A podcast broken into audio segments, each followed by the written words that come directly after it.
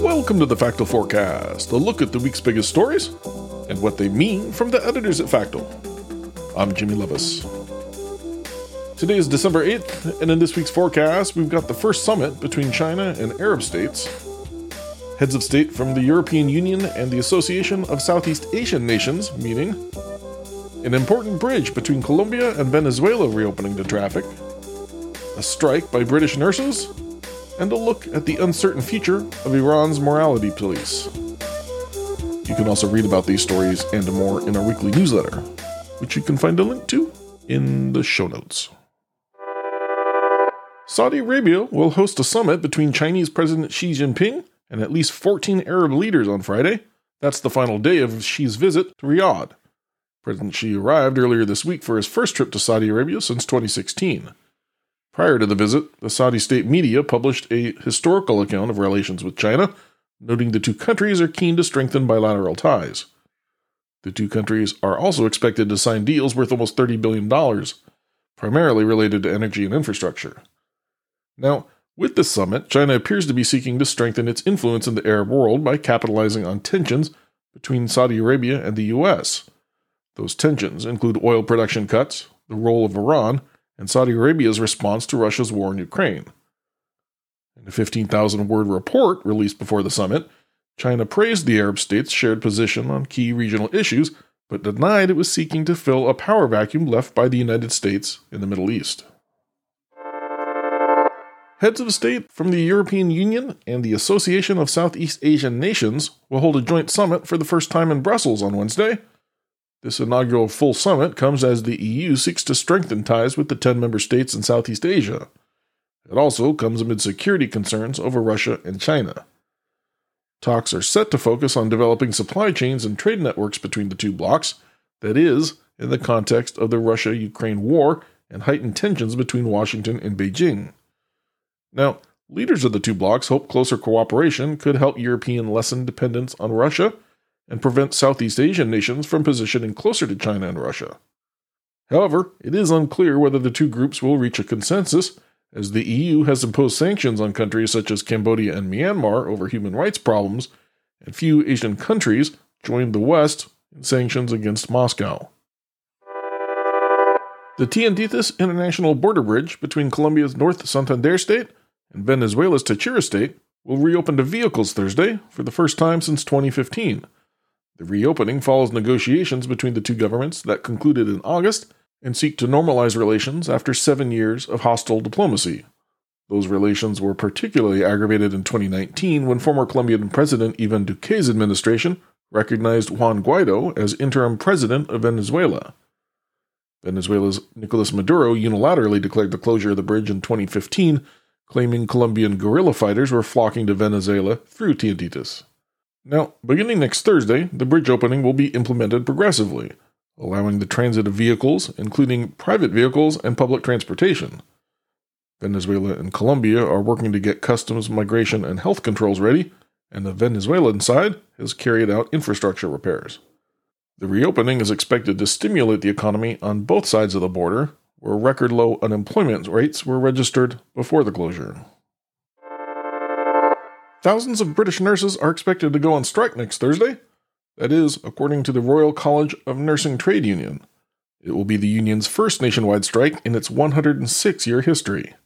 The unprecedented strike was called after the government refused to meet demands for a pay rise to National Health Services nurses of 5% above inflation, representing a yearly cost of $12 billion. The union said the dispute is not just about pay, but also patient safety as staffing levels are so low that care is being compromised. A recent poll also showed more than 70% of NHS trust leaders reported their staff was struggling to afford to travel to work.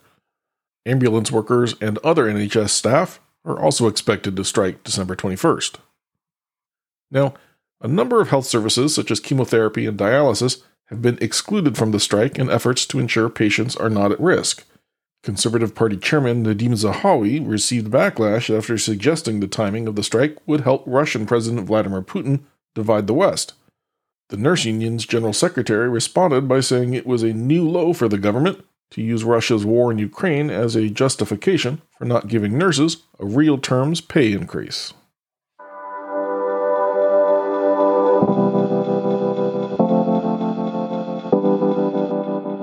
Our last item for this forecast is on the uncertainty of Iran's so called morality police.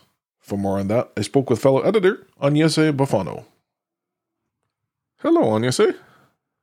Hey, Jimmy. Good to be back. Glad you're here. You know, I'm sure by now most of our listeners are at least somewhat familiar with the protests that have been going on recently in Iran. But before we jump right into talking about the morality police, can you maybe give us a bit of a refresher? How long have these protests been going on and whatnot? Of course, yeah. These uh, protests have been ongoing across the country since about 48 hours after a 22 year old girl called Mahsa Amini was arrested in mid September while exiting a metro station in Tehran. And she was with her brother at the time. And she was arrested for allegedly being dressed inappropriately. Um, she later died while in police custody, and this sparked a series of demonstrations in the capital and across the country, and especially in the Kurdistan province where she's from. And as we know, these have been dealt with with serious violence from Iranian forces. And the latest death toll that we have among protesters is at uh, more than 440 people, according to several NGOs. And the arrest, it was at the hands of the morality police? Yes, exactly. So NGOs, human rights organizations, and most protesters in the country have blamed the agency, the morality police, for Amini's death because after she was arrested by members of the group, she was then taken into a police station and then later died while in police custody um, even though authorities keep insisting that she supposedly had a heart attack at the station, then was transferred to a hospital nearby where she fell into a coma and then had another heart attack and died. But that's definitely not what her family is saying. Her family is saying that she had suffered great abuse at the hands of the police, which is what they say is clearly visible by signs of torture and severe beatings she received. What exactly does this morality police do? Like, what's the actual function? So, the Morality Police, this agency, is uh, formally known as the Guidance Patrol in Iran. And they're tasked with enforcing the strict Islamic dress code that has been mandatory in the country since the 1979 revolution. And they usually consist of a group of men, usually traveling in a van or a vehicle um, in cities across the country. And as was the case of Amini, she was uh, then taken to a so-called re-education class at the police station, and this usually takes place after the arrests of um, women like her, like her case.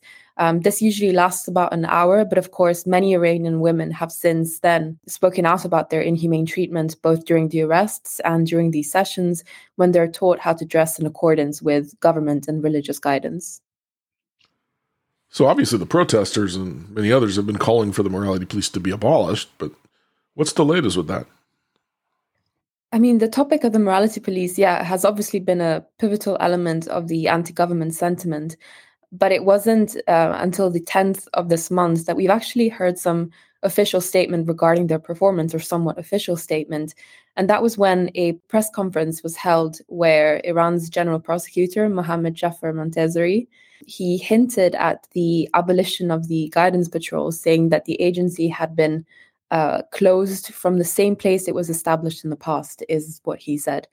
But there remains some uncertainty over their suspension because the government has not actually confirmed the move, and local media was then very quick in reporting that the general prosecutor's comments had been, uh, as they said, misinterpreted by foreign media and not actually true.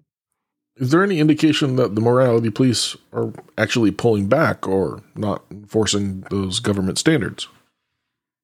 Um, I mean, the only indication that would suggest, if not their complete uh, suspension, at least that the government is slowly distancing itself from the agency, is that Montazeri emphasized that the judiciary, which is closely linked to the state, had nothing to do with the agency. And this particular statement, as well, has been picked up by several state affiliated media outlets which of course doesn't prove that the morality police has actually been disbanded, but at least shows that the government no longer wishes to associate itself with a group that they've now realized is uh, is and has been widely hated among Iranians. Well, on the essay, considering all that, what do you think folks should be watching for next? We should definitely look for confirmation that the morality police has actually been uh, shut down, which would mark an enormous shift from the government and a major demand reach from the protesters. Having said that, I do doubt that this would have much effect on the government forces responding less repressively to any future anti government sentiment in the country. But it would certainly mark a turning point in the protest movement that has now lasted for almost three months. Well, Agnese, I think we'll leave it there for today, but I thank you very much for getting us all caught up to speed. Thanks, Jimmy. Appreciate it. Take care.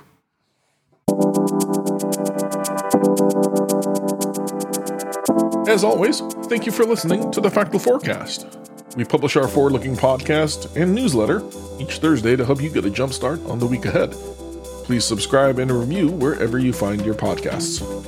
We'd love it if you'd consider telling a friend about us. Today's episode was produced with work from Factal editors Sophie Perrier, Hua Shea, Irene Viora, and Jess Fino. Our interview featured editor Agnese Bofano, and our music comes courtesy of Andrew Gosby. Until next time, if you have any feedback, suggestions, or events we've missed, drop us a note by emailing hello at factal.com.